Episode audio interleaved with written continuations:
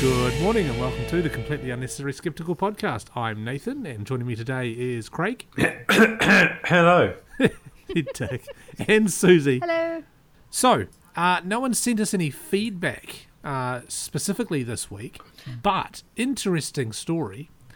I, in the process of switching over to our new hosting, um, I had to I, I had to check that we were working in iTunes, and it turns out that we have iTunes feedback and customer reviews. Oh and. I thought I would read literally all of them right now. So, everyone comfortable. The first one is from Frosty Boy, and it says, Great to have a New Zealand based podcast on skepticism, informal and informative.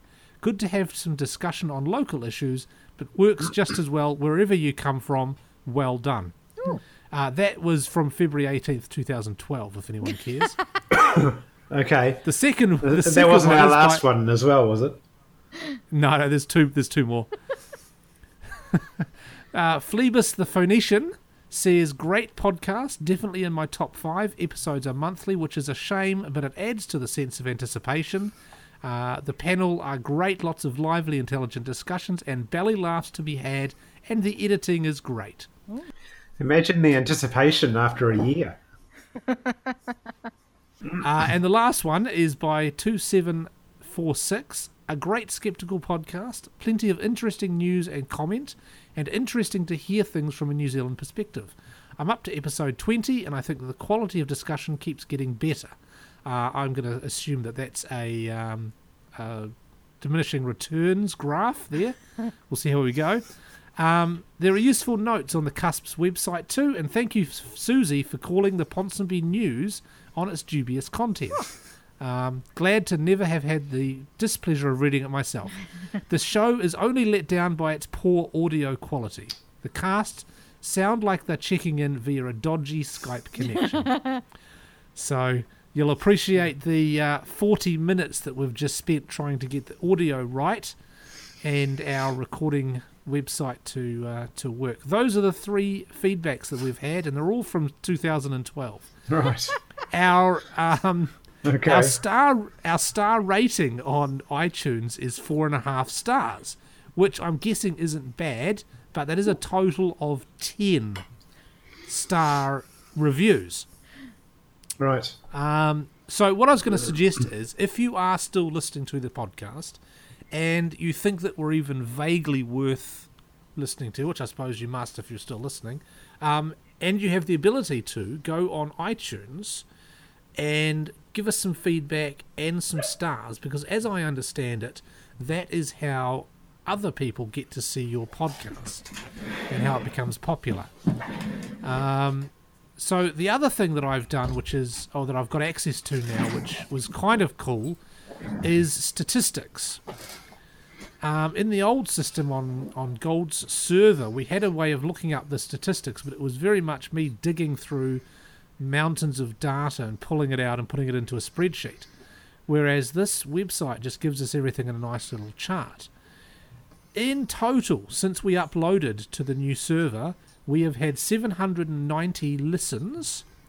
This week we've had 138, and we have 133 subscribers. Um, I don't know how it tracks subscribers. It's possible that, is downloads from a unique IP address or something like that. Um, is my assumption. So there you go. Certainly not people 133 paying money anyway. no, it's certainly not that sort of subscriber, and it's not people who have signed up with Pinecast. Although I suppose that is a possibility. It might actually be people who have a Pinecast account. Although why would you Yeah, probably not. if you're not podcasting? I don't think you would. No. Um, so I don't know how it gets that information. Maybe I'll find out, and maybe I'll report back. I don't know. Um, yeah. So and you can actually, I believe, you can also give us feedback on the Pinecast website. Um, I don't know how to do that. Um, if you figure it out, go for it. Uh, if not, and you want to know, send me an email and I'll I'll look it up and um, or a Facebook message or whatever. Yeah. So that's my intro to the show. Thanks for the feedback, those people that did, and give us some more, please, Indeed. if you feel so inclined. Can I um can I speak? Oh, I don't know. Hang on, how long have I been spe- speaking for? Okay, go on. Um, so I was at Howick College on Thursday giving a talk to some of their young people, uh, and one of the teachers came up and was very excited. She said, "Oh, I'm so glad to see you. Um, I listened to your podcast," and I was like, Oh. "Woo!" Wow. Um, and then I forgot to get a selfie with her because I thought that would be cool. Oh, well, nice. You got recognised in the public in public. What was her name? I don't know. I'm Oh, sorry. Okay. But what, lovely, what college did you say? lovely teacher you? at Howick College. Howick College. Howick Oh, College. thank you, teacher Thank at you Howick College. hello. Um, send us a message and we'll give you a shout out. uh, and if um, yeah, you see Susie again, make sure, if anyone sees Susie or any of us, I suppose, um, Susie's the easiest to recognise. um, make sure you get a selfie and we'll put it on our Facebook page. Something like that. I'm sure anyway. we're all fairly distinctive. Yeah. Well, I have to. I have to mention the one time that I did get recognised. Oh, uh, not again. Oh, all right, Not fine. again. I won't tell the story then. Jeez, you'll have to go and look it up in our back catalogue, and good luck with that because the descriptions are truncated at the moment, and we don't know why. You're getting a 404. Right. Yeah, something like that. Um, Corrections, no corrections. Notice board. Oh my god, do you guys know what we have on our notice board right now? You'll never guess. Never. Go on, try and guess. Ah, yeah, Well, you we- guys, we you guys the- know. We do have the privilege of being able to look at the notice board. You do. So Yeah. what is what is it, Craig? What do we have? Well, there's a humanist conference coming up. Dick, that's not what I was talking about. The New Zealand Skeptics Conference 2018. We have dates and times and a website? Question mark. Uh, the website doesn't show very much at the moment, but it's definitely going to be up by the end of the week. Cool. Well, I might may or may not have it edited by then. So if you're listening to this, go and check and see if there's a website up.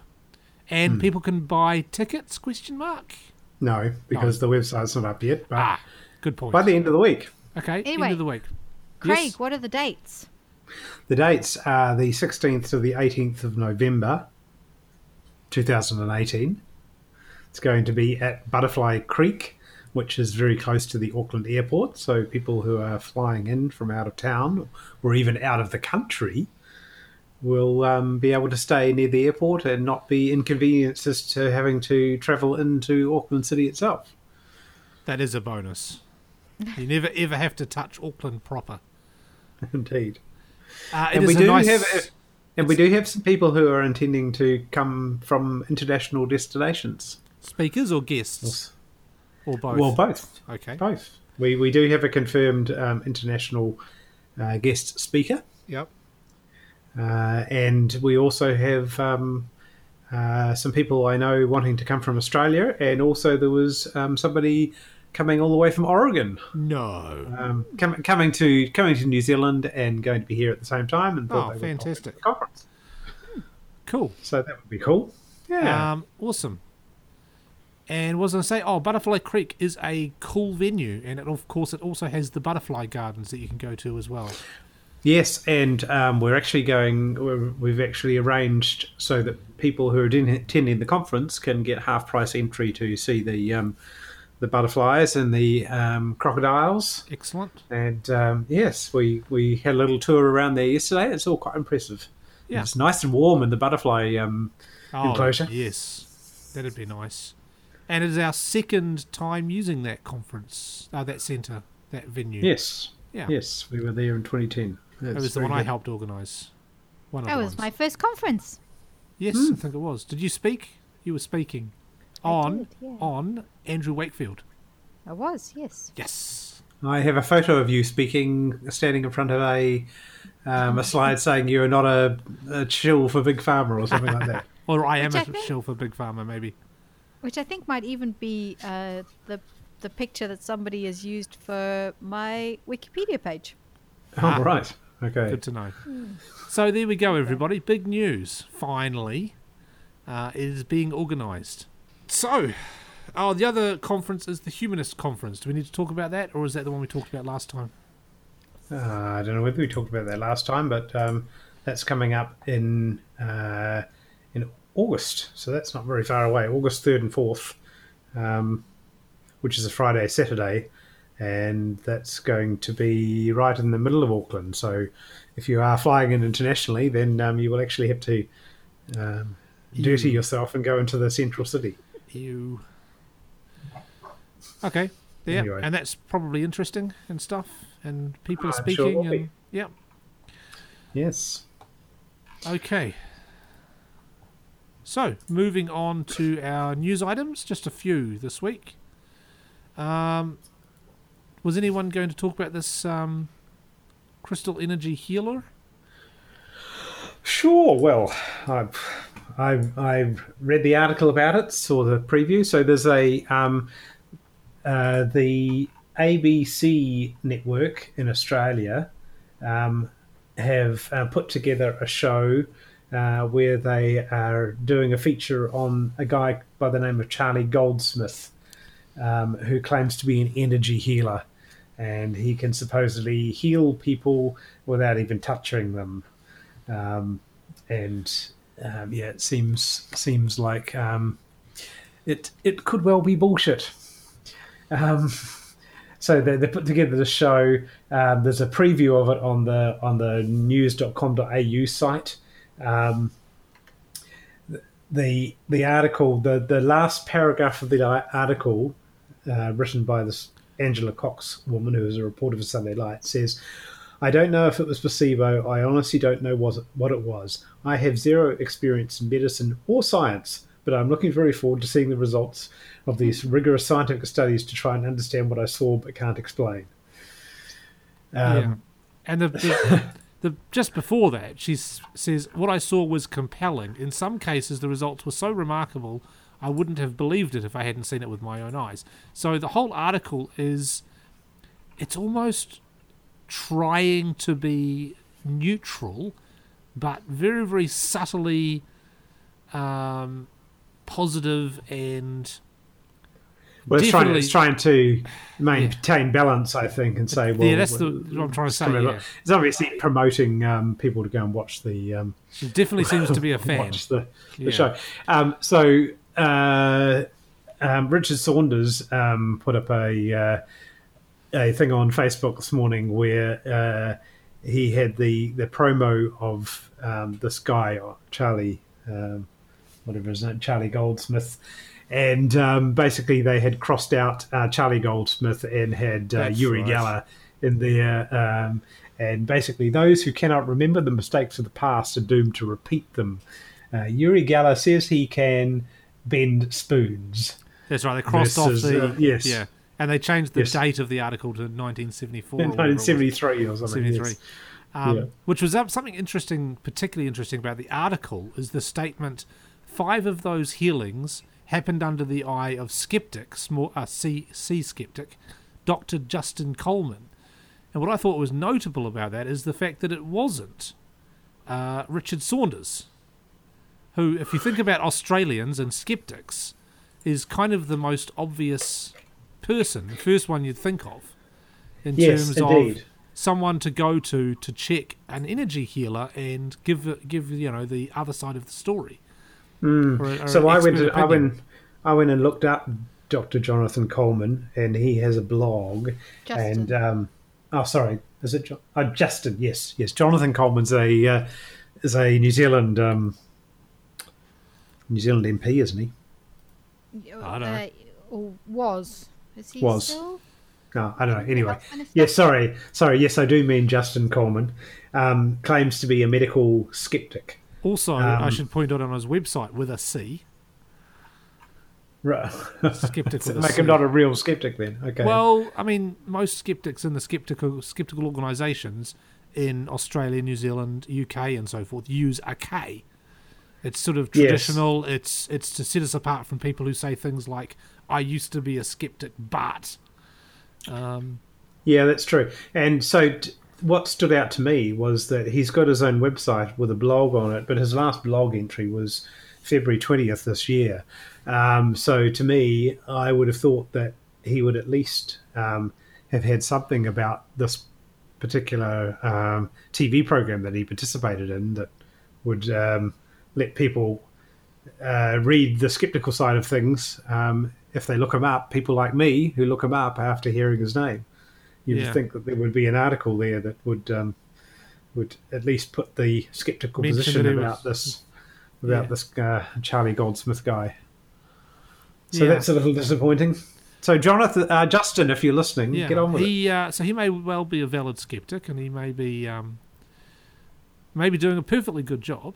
Um, but one of the statements as well that stood out to me is the uh, chap himself saying. So he, he seems to be very much trying to get on side with the skeptics because um, he at least claims that before and after he treats people, he issues the disclaimers uh, telling them his work may not have any effect, and even if they do feel better, he tells them it might not last. Uh, he also says that he's begging to be scrutinized. He has spent two decades trying to get universities to look at what he does.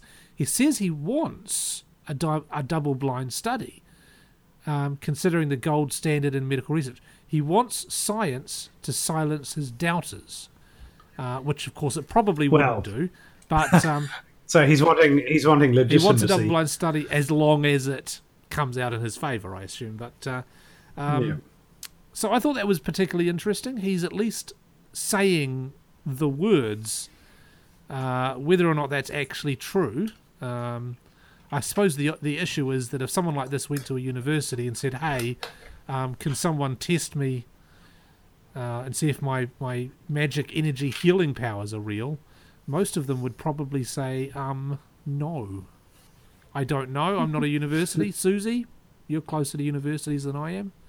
Is that the sort of thing that you think a university would be interested in doing? Maybe some students with some Uh, spare time or something. Yeah, I can see it. I can see why he hasn't had anybody say, "Sure, come Yeah. along."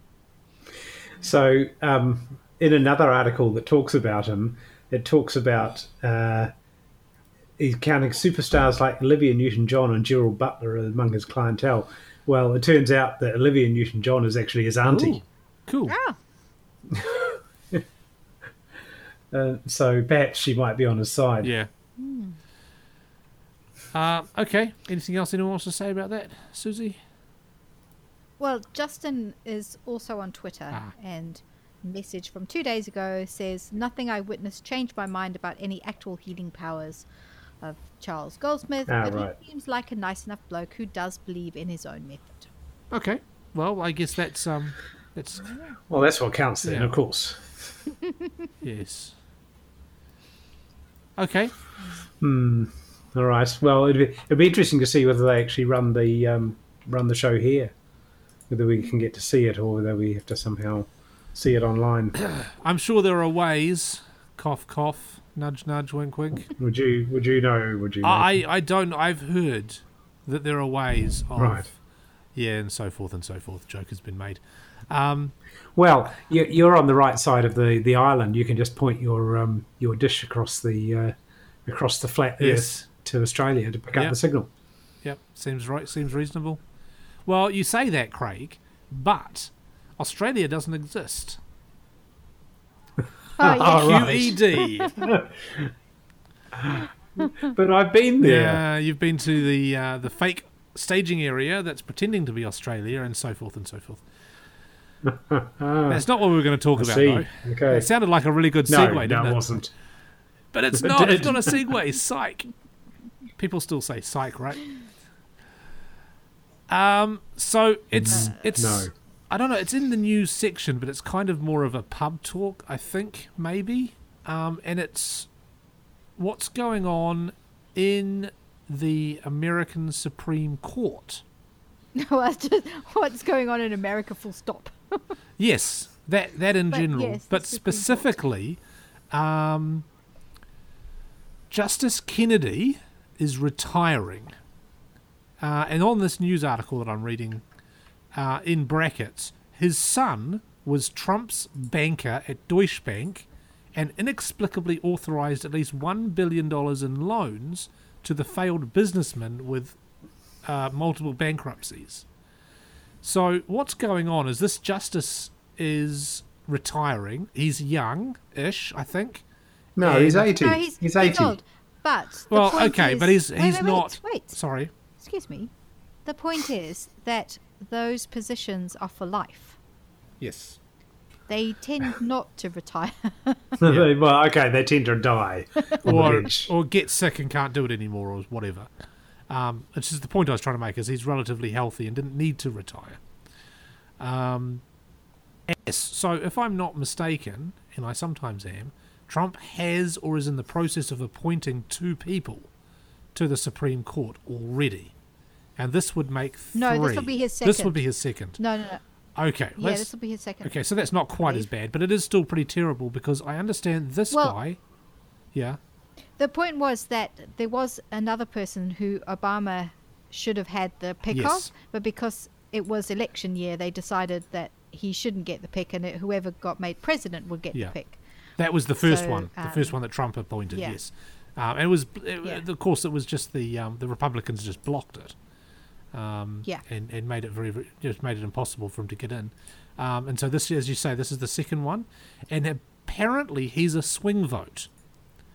Um, and so replacing him means that the Republicans or the conservatives and the religious people in general can potentially overturn Roe v. Wade. Um, and Roe, Yeah. Roe v. Wade, if you're not um, into American politics or an American yourself, um, is the and Susie might want to jump in if I get this wrong. Um, basically, makes abortions legal Yeah, or something to that effect. Yes. yeah. Um, sometime in the seventies or eighties. Early 70s. 1973. Yeah. Landmark decision on the issue of the constitutionality of laws that criminalized or restricted access to abortions. Yeah. Um, and what this article is suggesting is that the pill will be next after Trump overturns Roe v. Wade. So they're sort of thinking of it as being a, uh, a fait accompli um, right now. That it's probably definitely going, probably definitely, it's definitely going to happen. And what else are they going to go after? Yeah, well, that seems that seems seems like a stretch. I would have thought, but Yeah, well, I mean, that's one of those things that they don't like. Um, health insurance and companies having to give, having to provide women with contraceptives and things like that. And as Susie ri- um, rightly pointed out, these appointments are for life. So these two people who are almost certainly going to be heavily right wing conservative judges and are going to vote the you know the ev- evangelical religious people's side of the issue mm, um, are going to be there for what 20 30 40 50 years depending on how old they are um, and you can't get rid of them unless you somehow artificially Unless shorten you- their life. yes somehow artificially shorten their life um, the completely unnecessary skeptical podcast does not endorse the shooting of Supreme Court justices in the US, which, by the way, has a lot of guns. Just putting that out there. and Trump. Yeah. Um, so that's what I wanted to talk about, and I think we've talked about it. Anyone else? I mean, it's, It's certainly, really, really terrifying. yeah, I mean, it must be very frightening to be in the US at, at the moment. Um, certainly, the attack on, I guess, women's autonomy over their bodies is quite astonishing. Um, Mm. Yeah. But saying that, over here, abortion is a criminal act. So getting an abortion is a It criminal is a act. criminal act. So hopefully at some point that will be changed here too. It is a criminal act with some, what's the word? Allowances. It's allowed under certain Yeah. certain Which essentially conditions. means most Which women have to ideal. lie in order to get one. Yeah. Yeah. Or fudge. Yeah. The, yeah. Yeah. Well, so, frankly, uh, I mean, it's it, it can no, exactly, exactly. But no quite right, and it can be as simple as saying this is this is a mental health potential problem sort of thing. Is that am I understanding that right? yes, but Yeah. the point is, and finding a Yeah. doctor to sign off on yeah, it, I guess. or two doctors, I think. Yeah. Yeah. Yeah, they might be right, two doctors. Um, but we're doing a lot of other things right. Um, oh, it's just, it's so, dystopian future, and, and It's here. America's falling to bits. It's ridiculous. Yeah. Have you wa- Okay, have you watched The on. Handmaid's Tale, Nathan? Yeah, I have. I watched it recently. Right. I um, I, I liked it a lot. In the You sense liked that it's it? a good story. no, I, I in the sense, if you will let me finish my sentence, that it is a good story and um, compelling TV Right. um, with a very very distressing and upsetting potential dystopian future, which is seeming more and more potential every day with news stories like this coming out. Yes. So what I was going to say was moving on, perhaps to a slightly more interesting, um, happier story. Susie, this is your responsibility now.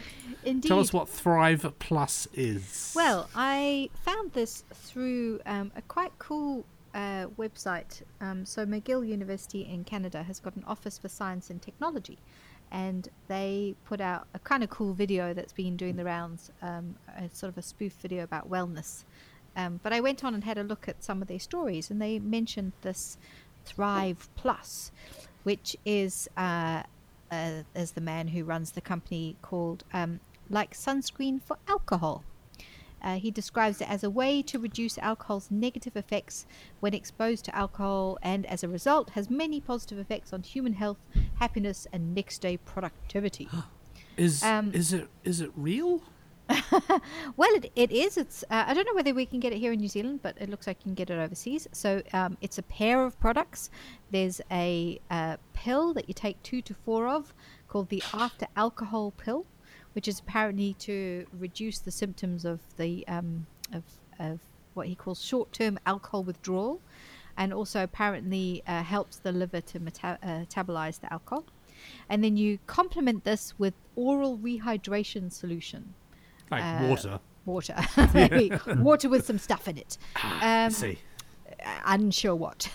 Okay. uh, so I thought it was really interesting how this product came to be, because it sounds like the dude behind it was studying religion at Princeton University, and he apparently stumbled upon a scientific paper after he had a bad hangover. So presumably he was googling cures for a hangover or something and found this paper published in 2012 in the Journal of Neuroscience and it involved researchers injecting rats with ethanol um, or with ethanol and a product or a chemical called DHM, dihydromyricetin, maybe something like that.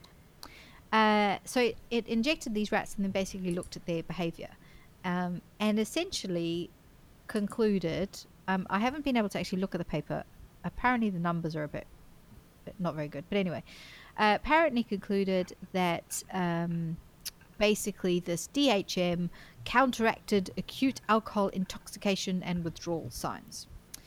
And so, spurred on by this, he was like, cool, we should make this DHM into a product for people who don't want to get, well, maybe not to get drunk, but want to be protected from the negative effects of alcohol. Um, and so, this DHM does have a kind of a history of uh, of use in alternative medicine. Uh, apparently, it's quite big in uh, Chinese medicine. It's been used as a treatment for fever and parasitic infections and spasms, but also apparently for alcohol poisoning.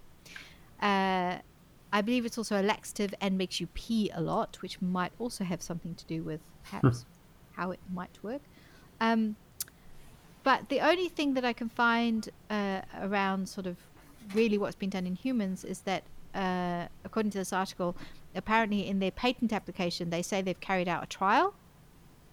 Um, it hasn't been published. See if you can spot anything wrong with their uh, the way they've done the trial. So they apparently asked 19 men and 8 women to get drunk and report their feelings the next day.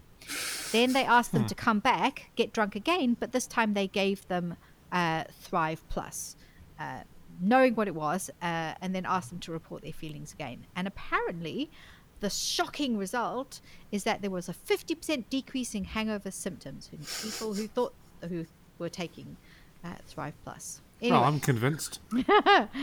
so it's just this astonishing thing that uh, you read a bad scientific paper and then go off and go, yes, I'm going to turn that into a company. Oh, you've just and then literally, do a really crap described, study. Yeah. You've literally described pretty much every alternative medicine ever, really. Anyway, so Thrive Plus. Okay. Probably not a cure for your hangover. Well, you got my hopes up there, Susie, Sorry. and I'm disappointed Sorry. now. Yeah. Well, I'd like to Um, see a proper trial. Craig's news item will be more uplifting than that, won't it, Craig? Science Sure. popularization using religion's tools. Yeah, so I, I found this article quite fu- well, not the article itself funny, but the fact that it was um, Ken Ham who shared this article Ah. and then went on to say that um, it just shows that uh, uh, science is a religion, a blind faith religion, and all that sort of stuff that he likes to talk about. Um, but yeah, so there's this article that says that talks about how science popularizers use religion's tools of awe and wonder to pitch to younger generations that have abandoned faith.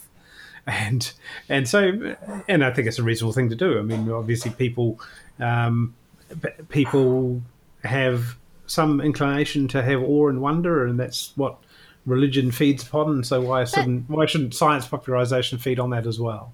Uh, hang on, but is the implication here that awe and wonder are only allowed to be something that's associated with religion? Yeah. Well, so so that's that's the religious people's take on it. Um, the, the the funny part about this is that the the article itself relig- uh, mentions Ken Ham, and it actually um, I bet you that's how he found says- it. Yeah, He, he googled Uh, himself, and this came up. Yes, that just that debate. So they're talking about the debate between Ken Ham and um, Bill, Nye, and it says that debate illustrated the silliness that results when religion is regard, regarded primarily as a collection of factual claims about the cosmos rather than a practice of worship. When, when religion and science are set up as competing theories of cosmology in a fight that follows the rules of science, there is little doubt that religion will lose. Ah. and um, Um, I bet Ken Ham loved that. Yeah, well, I, I doubt very much that he actually read that. Oh, I see. Um, yeah. so and he then- shared this without checking, is what you're saying. Indeed, indeed, yes. Um, and it, and it basically even goes on to say that um, the the the f- biblical literalists, the pseudo scientific claims of biblical literalists, literalists, as well as and the well actually re- responses of science popularizers, which are typically presented as the overconfident last word. Um, Yeah, so I thought that was quite funny that uh, the article uh, basically did not paint him in a good light. Interesting. But anyway, Susie, you were going to go on and say Uh, no, I wasn't going to say. about awe and wonder. Oh, yeah, just um, kind of surprised that awe and wonder is something that the religious seem to only think belongs to them. Yeah. Well, there's nothing new there either. Um, I feel like we should have a bell every time we, we talk about Ken or Kent. Ding. Yes, All right. indeed. Okay, so everyone okay with that? Anything Hmm. else? Oh, I added something. I added something. Oh yeah, yeah, yeah. I was just about to do it. Your psychic Okay. pets, you mean? Yes. Um, Susie, do you want to tell us about psychic pets? And can I make a psychic prediction? Does it involve a maths comedian? Oh, how did you know? How I'm did you know? psychic. I saw this YouTube video. Your Ah. cat John. told you, didn't he? Yeah, my Nathan? cat. My cat told me. My cat also predicted that um, someone give me a name of a country. England would Australia. win. Is England in, in this thing? Yes. Anyway, England is sorry. Go, Susie. Uh, anyway, it's just that um, if you haven't heard about this already, so stand-up mathematician Matt Parker um, is gets really annoyed when um, pets, psychic pets, are sort of dragged out, usually around uh, big events like the World Cup and stuff. Um, so if you remember from the last World Cup, there was a psychic octopus that predicted I the do remember that. Yeah, so he uh, is annoyed and would quite like it that um, when these sorts of events happen, we could talk about statistics and uh, all the sort of things um, around, you know, well, what, what, why might some, why might there suddenly be a psychic pet? Um, I'm not sure. I use the word annoyed, which sort of suggests that someone's sitting on their couch going, oh, as opposed to someone who's literally set up an entire website. wait, wait, wait. just let me get to that. Okay. The, so the reason he's set up the website is because he wants to be able to show whether you know what are the chances of getting a psychic pet, right? Indeed. So the idea is that he wants people with pets to uh, he wants you to record your pet making a prediction about uh, one of the uh, one or as many actually of the games in the World Cup as you'd like for them to predict, and then upload it onto the Psychic Pets website. Uh, and he wants thousands and thousands of pets so that he can get the pets that by chance will have predicted, you know, the The right One or, outcome. one or more. The of them, correct yeah. outcome, right? yeah. Yeah. So it's just really cool. Uh, so it's psychic-pets.com. If you have a pet, you've still got time to go and, and record their responses. Uh, there are some hilarious, hilarious responses. People trying to coax chickens and all sorts of things to, to do the predictions. Yeah. Um, so go and help Matt Parker. So the out if basic you format, as I saw in the video, was he had three balls with the three different outcomes of the event, and you throw the three balls, and your dog brings one of them back, and that's their prediction It for depends on the animal. Sure, for so dogs. it's um, there are people who uh, you know have like three, yeah, three the three sort of um, so win, draw, or lose with a bit of food next to it. Let your animal go and see Yeah. which one they go and they eat. the. How are the cats doing um, it? Because so- that was my sort of question. Uh, yeah, well, so the cats, the the one guy that I saw, he just had them kind of out on the floor, and then he let the cat go, and just saw which one the cat went to first. Oh, you know what would be a Um, good one? An empty room hedgehogs. with like three bits of paper on the floor. So you put a bit of paper somewhere, a cat will go and sit on it. It will. Yes. Hmm. so which one of those will it be? Anyway, so yeah, go and help Matt Parker out. Go and get your pets to do a prediction and then put it up on the website. So I was going to ask, do we we still have time? How much time do we have? How many more weeks is this going on? oh, it's like forever. it? I, I just it seems like it's been going on for so long. I assumed they'd be nearly done by now, but I guess we go to the website and have a look, right? You're asking the wrong people, Okay. Nathan. Here, I the irony is. I don't even really care that much. I was just wondering how much effort people should put into looking into it. You're looking it up, are you? So the Yep. yeah, so it looks like the quarterfinals are happening. Oh, oh, oh, you maybe only have a week or so to do it. Okay, so get So on to that, get people, To it. and probably Yeah, predict like the to it. final thing or whatever. Yeah, I The guess by now. final is going to be the final is going to be on the 16th of July. Okay, so that is a couple two of weeks weeks. time. Yep. There's one, two, three, four, five, six. Uh, oh, one, two, three, four, five, six, seven. Uh, there's there's like uh, possibly as many as ten matches that you can still. Play Oh, oh, that's cool. So that's a go lot. and do it. Yep. so you upload the web, your your video to the website, and then they've got people also checking the videos to make sure that they're not penises or whatever. I have no idea. I have no idea what they're doing to check. no, he said the website he is said, not that easy to navigate, okay. but um, give it a no. try. He, anyway. here's, he was also asking for volunteers, so people who log in Right. and check the videos. And I guess if you get three people verifying a video or something like that. Anyway, cool. That's awesome and very very interesting. And there'll be a, a verified psychic. oh yeah, they should do that. Uh, well, see, the psychic could just tell us in advance which of the pets is psychic. Save save the whole issue. Yes. Okay, so New Zealand. Craig, tell us about Fit Genes. I assume that's not like the straight, the straight jeans that that hug your hug your legs or you know, something something something. I'm tired. Don't expect good jokes when I'm tired. No. Okay, no. So I went along to a talk on Thursday night. Think it was the last Thursday night. Um, so there is a local uh, dentist uh, in my area who uh, has a side company called Fit Genes, and so she's a practitioner um,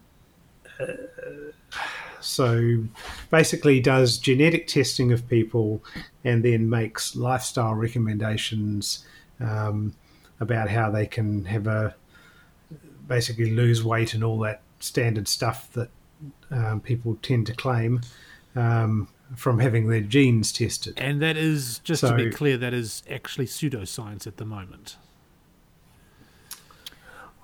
Well, who knows? All right, tell us. Keep talking about the talk then. so it was a very long talk. It was split into um, two sections. So the first, the first hour was um, talking about genetics um, at a fairly sort of technical level. Um, uh, so, so she first started and she introduced herself and basically told us that um, she had gotten into this by getting tested herself um, and that she previously had migraines all the time and been trying to get pregnant and was having lots of miscarriages. Um, and then she got this genetic testing done and she made some changes to her um, things that she ate and the way she lived her life and now and then she became pregnant and and had all this um, success and and health in her life um, and so now she's gone on to start running this uh, franchise of this company um, to help others out, um, obviously at a cost. Um, and we'll Thousand come bucks. on to that. Whoa. Yeah. So, um, yeah. Sorry, so did I just? I sorry. I no, no, no. That, that's fine.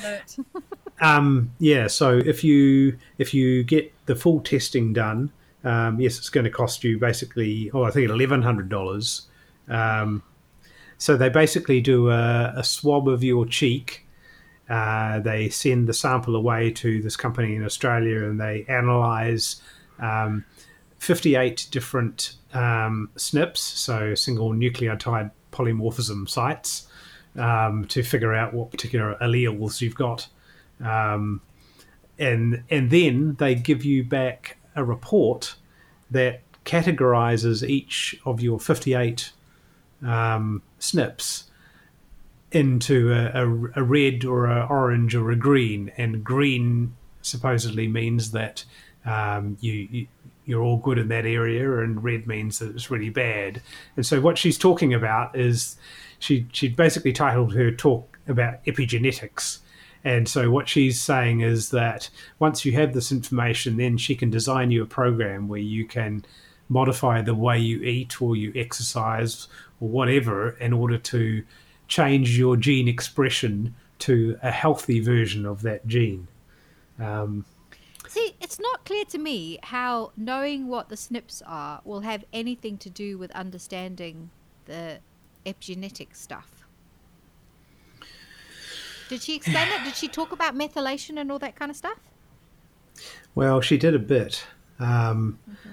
And so that kind of confused me a bit because I'm obviously not a, I don't know that much about um, DNA. So, so hang on. So the whole point about epigenet, epigenetics. So it's a kind of it's a, I guess a growing understanding about about genes and the fact that you can change the expression of genes um, at different points. So there's the whole. So SNPs are basically changes in the DNA code that then uh, then change what's actually um, the the gene that ends up being uh, expressed. And then mm-hmm. epigenetics is about changing the way the genes are expressed. And there's all sorts of different things that we now know about. There's things like there's things like methylation, and so there's there's stuff that you can find out, but you wouldn't find them out the way that it's got nothing to do with the SNPs, basically, to find the epigenetics. And I guess the point about this, what they call nutrigenomics, is this idea that you could change the expression of the genes, which again kind yeah. of has nothing to know, nothing to do really with knowing the sequence of the genes. So I'm kind of intrigued how she puts those two things together. But I will. Mm. I hmm. haven't. I'm sorry. I haven't had time to listen to her talk. And I've actually wrote in. I've got a, a basically a professor of uh, of it's personalized medicine. So how can we use somebody's genetic profile and information about their methylation status and stuff to find out about their health and to make um, changes. So this is a sort of it's becoming a legitimate part of medicine. But the question is whether these people are actually doing ha- like have the capability and any of the knowledge to do that. Yeah. Um, so I'm going to get him to go through it, and we will we will yeah. do a follow up from on this. Yeah, well, that'd be good. So the, the thing that scared me was that she throughout her talk she sounded very much like um, an alternative medicine um, practitioner. Um, she's claiming to be uh, training GPs in this technology. Uh, saying that she's building up networks of people, of health practitioners who um, know how to do this stuff. So she talked about having a network Jesus. of um, naturopaths, um, chiropractors, physiotherapists, osteopaths, GPs, who all sort of know about this stuff. Um, to me, it seems like she's making all these uh, claims that sort of border on um, Quackery. sort of treating. Well, no, no, no, actually border on the sort of stuff that you should be talking to your GP about. So that made me think. Well, she's kind of acting like a health practitioner for people, um, and and then so I thought, okay, well, what, if you are a health practitioner, could we complain that she's actually say practicing medicine without a license? And so I went to the um, the New Zealand um, Health, Medical Council's website to find out exactly what constitutes practicing medicine without a license. And it's such a narrow definition that basically nobody would ever really fit into it.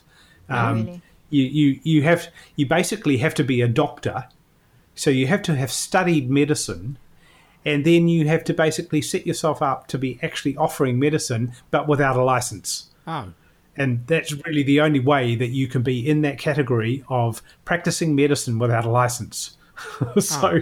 so yeah, that to you, me you can practice. is such a narrow category that nobody would ever fall into They that. want to they want to stop people practicing without a without a license, but only trained doctors. Huh. Yes, pretty Weird. much.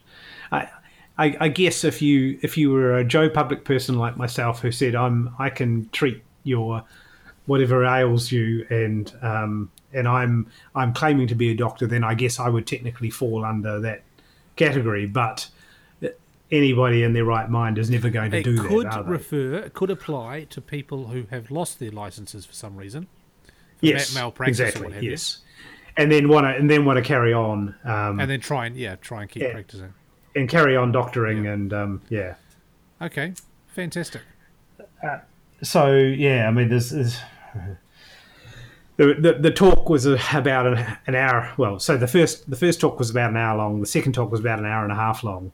Um, yeah, and there was a lot of the second the second half of it was basically her telling us about what she did um, and how she did it, and it just very much sounded like woo to me. Um, so, but anyway, we'll be interested to get your your take on it, Susie, and and your your expert. Uh, uh, it feels to me like she's basically preying upon um, people who've got a bit of discretionary income to to spend on this sort of thing, and um, yeah, it's Okay. a bit of a worry. There's um, if you listen to the latest uh, SGU episode, they have a very good discussion about genetic testing um, in the wider context of like the Yeah. 23andMe And whether testing. it's whether where it's you are sort of- ethical to do it or not, and sort of Yeah, and and so the the the one of the main points that I'm making is that um, these sorts of things is actually always uh, risks and Yeah. benefits from getting tests done, and um, then that certainly was not uh, emphasized in any way in this talk. Um, it it was all there was all the positive side of things. Um, no negatives to doing this at all. Everybody No. should get tested. Um, if you want to, if you want to change your life, if you want to improve your health, um, then get tested, and then she'll be able to um, help you out with all these things. So I did a bit of re- reading on the web about these various um, various interventions, and to me, it seems like there are there are some preliminary research research articles that um, they are jumping to conclusions from and saying, okay, well, um, you've got this particular mutation, um, and there's been 30 studies done around that area. So let me try out different things that might help you and see how they go. And so she was very big on very big on supplements. naturally. Um, so the idea is that, yeah, so th- that these indicators tell you, oh, you should be taking these supplements here. Uh, one of the things she was talking about was that uh, one of the big things was vitamin D receptors, um, and that you can be getting vitamin D, but you might have this mutation that basically shuts off your vitamin D receptors, and therefore you can't process the vitamin D that you're getting, and that leads to all sorts of um, health problems. Um, and then there was another one where she was saying that you should be taking uh, uh, nine grams of fish oil, Well, we um, which is a huge Oh, dose yeah. uh, to have some particular beneficial effect. Uh, and then there's then there was this other test that she was promoting called the carb choice test, where they basically um, test the amount of amylase that you've got in your saliva, and that supposedly dictates uh, your tolerance to carbohydrates in your diet. Um, and so apparently you've got anywhere between you've got this copy number variation between 2 and 20 copies of this gene and that then determines how well the saliva in your mouth breaks down carbohydrates um, while while they're in your mouth before they before they um, So how does swallowed. that work? If you Um, if you break it down, do you digest more of it or less of it? And which is good and which is bad? yeah, well that see Well, that's this, So I read, I read, I read the study. There was a study back in 2010 that basically said that the amount of amylase that you've got in your saliva determines how strongly you taste starch. And so then there were some follow-up studies that went on to look at how digestion works with amylase. So I'm confused as to whether having a high number of copies or a low number of copies is, copies is good or bad. Um, it would seem to me that if you can digest it better, then you would be better able to um, extract calories from carbohydrates. And Yeah, so um, you'd be more more effective, and therefore and that you'd have a- less of it in order to get the same fat content or whatever. Yeah. Yeah. So, so, uh, um, so she, so she sort of put it in simple terms. It's saying, okay, well, this test tells you whether you're allowed to eat two slices of bread a, a day Yeah, or yeah. nine slices of bread a day, um, which is, kind of has the hidden assumption in there that um, eating bread is necessarily bad for you. Or that anyone would Um, eat nine slices of bread in a single day. well, sh- she is somebody who is on the whole gluten-free, no Ah, alcohol. right. type yeah, yeah, thing, yeah, yeah, so- yeah, yeah. S- s- yeah. I mean, that assumption was just there that yes, you should definitely uh, be Ah. eating gluten free. So, so Um, unless you have a particular gene that says you shouldn't. at what point in the um, talk did that come up? Because I feel like that would have been my walking out point. Oh, I have a bit of tolerance for these things, Nathan. And we're all very glad that you did. Oh, And and in particular, since she actually knows me. Um, Oh, really? Because she's a local, and so it turns out Oh. that she's got the same um, breed of dog that we have. Um, Ah. so we actually do know each other. She knows who I am, although she probably doesn't know what my background is. Um, Okay. and I'll make it- sure and send her a copy of this um, so she can. yeah, indeed. Um, and and and actually, the audience was interesting. I think there were about, probably about thirty people who came along, and I was one of about three men in the audience. Okay. Um, Did you recognise anyone else in the audience? Well, well I did. Uh, it happened that I sat next to um, a physiotherapist who had treated me um, a couple of years ago when I hurt my foot, um, and so I got talking to him, um, and uh, he's a bit of a woo believer, I think. Um, Okay. Susan went along to him for some physiotherapy, and he suggested to her that she should have acupuncture. Um, and um, she said Now no. you say no. that, and and this might be a topic for another another episode. But did he recommend acupuncture or dry needling? Uh, he was definitely recommending acupuncture. Okay, because I know a lot of physiotherapists do dry needling. Well, that's my recollection of it. But anyway, Uh, anyway. I I had a conversation with him um, during the break, and we sort of got onto the topic of why I was interested, and I said I was very interested in science, um, and then eventually I revealed to him that. Um, uh, I was the chair of the New Zealand Skeptics, and then we got into the conversation that well, science doesn't know everything, and um, yeah, it went kind of Well, went downhill a bit doesn't, from there. No, I know, and I know said, and I and I How said you to him that, that? and I said to him, "Well, science doesn't claim to know everything, um, but uh, th- th- there's a very good process for finding out what's true and what's not. And uh, if we if we just go on uh, uh, anecdotes and personal experience, and we're back to we'll be back to uh, bloodletting and balancing of the humours. Leeches, yeah. Cool. Yes. So this next one is great. I haven't heard much about it, but it's on my list of things to see. Wellington Paranormal. yes. Yes, this one's a bit, bit of a worry, actually. Oh, is it? Um, there's a oh, okay. yes. Are you being facetious? Well- Carry on. no. There's this new TV series that's coming out, uh, starting on the 11th of July on TV2, um, and it's about paranormal activity in Wellington. It's called Wellington Paranormal, and they've got the police involved in all this paranormal activity. And I, I think the Skeptic Society should do a fro- protest on this. That why weren't we consulted? Yeah. okay. They never contacted us about this. No, no, you're right. They didn't. Apparently, there's been crop circles turning up in Wellington. Yeah. There's been. Uh, Where is yeah. there crops in Wellington? It's like someone's back garden or something.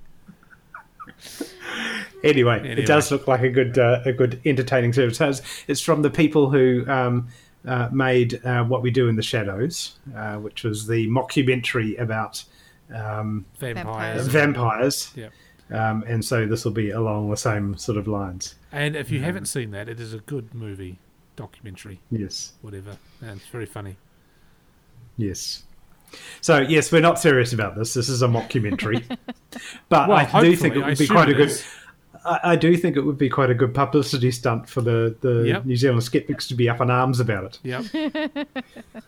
we should get um, one of those guys from the from the original movie to come on and be a spokesperson for it, and help us do the protest.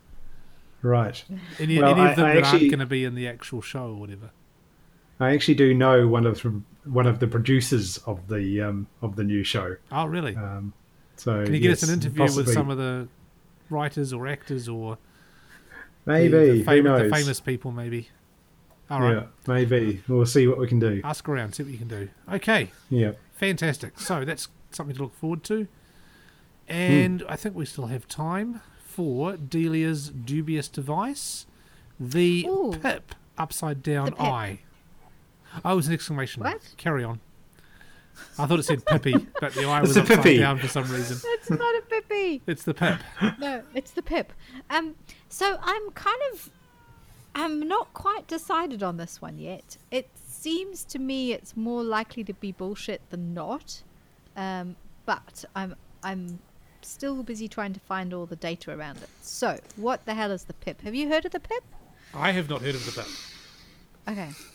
So No. it is Well, um, until a just now. little- So it is billed as a anti-stress device. Uh, it's a little, a little thing that you hold apparently between your finger and your thumb, and it measures uh, skin conductance. Um, in response to stress. So apparently, when you're feeling stressed, you're supposed to get this little pip, um, hold it between your fingers, and then you uh, log on to their app, and then basically their app is going to respond to the conductance of your skin uh, and show you do some kind of activity that apparently will um, be responding to you in real time, uh, and then you are supposed to basically uh, kind of de-stress. So, it's quote unquote, of- So- biofeedback, sort of. Yeah. You, so you think about so- different Yeah. things, and the Pip figures out that you're doing it and says, "Oh, well done, you've decreased your stress or whatever." Yeah, Yeah, it's bullshit. Okay. visualizing your stress. Whoa, levels. whoa, whoa, Yeah, Craig, so- Craig, Craig, no, Craig, hang Craig, on. Craig, Okay. Craig. Let's not jump to conclusions here. Where's your evidence? okay, so the conductivity of your skin is influenced by so many factors that. That's what I was going to say. So- you haven't let me finish my Oh, okay, all right, okay. Um, so that so that's yeah. So the idea is that you it's basically measuring uh, this electrodermal activity, um, and supposedly when you're stressed, there'll be uh, you'll basically sweat sweat more, and this will increase your electrical conductivity. And so this is and the fingertips is apparently the best place to measure this according to the website. Everything else I've read says that's bullshit. It's actually not the fingertips. I are the would best say place. under your arms. Yeah, because it's sort of Actually, um, um, it's it's a so so here's where so here's what i got. So i read it all and it sounded bullshit. So i started doing some searching. And so this whole idea of skin conductivity uh, to measure responses to thing is actually a real thing. And so what i found was loads of papers where um, you know, they're trying to look at could this be a measure, a sort of non invasive measure of seeing whether patients are stressed during uh, particular kind of procedures and things, especially patients that are um, maybe less responsive. And so, like, you know, I mean, there was all sorts of things, but mostly done on quite ill people who will Yeah. be, uh, you know, who may well not be fully compos mentis, I guess. Um, Yeah, so presumably they would have medical grade electrodes Yes, attached yes. to Um, people. Right, exactly. And so what I also then found was a whole bunch of studies were like, well, actually, uh, so yes, this seems to be a good way to non-invasively measure stress, but it does depend on where the electrodes are, when they're put on, how long they're used for, how long do you measure for. Uh, there seems to be a difference for women in whether they're on their period or not. There's like like a hundred one Yeah, things. yeah. So, so different with it. yeah, yeah. So, I mean, if you if you if you're holding on to this thing, you're aware that you're measuring your your stress, Yeah. you, and versus so I'm if you are a a patient and you've got these electrodes and you kind of forget about them after five minutes that they've been on, Right. then Right. yeah, or you might not even difference. actually be aware of them at all because of all the Yeah. other shit that's going on with you, right? Yeah. Um, Yeah. So that's why. So this feels like a lot of the things that we've talked about today, including Thrive Plus and all the other stuff, is that there's something that's potentially some really good science in there that has some real uses, and it's being kind of misused to sell a product or you know in this case it's a hey we're going to help you visualize your stress and actually i mean that could just be measuring nothing or anything it's It just making sound- you focus for a few minutes and think about are you stressed or not you know so which could go Sure. either Um, way depending on the person. Yes, exactly. and one of the things I read about, uh, I read uh, somebody who wrote about it, and he said, "Oh, you know, my wife can de-stress in five minutes. You know, she can do the activity and get herself down to de-stress. It takes me about fifteen minutes." And it's like, wow, has it actually got anything to do with your ability to de-stress, or, or is it this machine is measuring God knows what, and it differs between you and your wife? Um, It sounds So a little is, bit like this is a, basically um, an e meter. I was going to say e-meter. Ah, stop jumping in. What I haven't found Yeah. out is how expensive they are. I should find that out. The other thing Oh. that's um, conspicuously missing from the frequently asked questions is: Does this work, or where's the science? yeah, Um, so what it? Why would I want to the people. visualize? And that's it, basically. And where can Yeah. I buy it? yeah. It's, Hmm. Anyway, I'm skeptical, yes. yeah. as it were. yeah so so what yeah what i'm not clear about is whether this there is actually some legitimate use for this kind of stuff which from the paper the research you seem to did- be, but not in this yeah. way So is that the research you did? Would that are you asking whether this particular device might actually do what it's saying, or just that there is actually some genuine? there is some genuine science behind this conductivity stuff but it's Mm. not at all clear to me that your fingers are the Yeah. right place and that this will, device will do anything Uh, I think that um, wearable technologies like Fitbit watches and stuff are likely to do a much better job of assessing your level of stress uh, than something that you pick up when you think you're feeling Yeah, stressed. pulse rate and stuff because like they're that. basically they're monitoring they're monitoring various things like your pulse rate and so on for extended periods Yeah. of time. Um, and so it's more likely that you, that they that they're going to get a reading of you without you being aware of of the fact that you were particularly stressed at the moment and you're taking this reading. It's of also the sort of thing that people tend to hmm. wear all day as well. So it's just Yeah. constantly Yes, monitoring. yeah, so you get a baseline. Yeah. yeah. yeah. Hmm. All right. Cool. That is certainly dubious. Hmm. Well done. anyway Tick that box.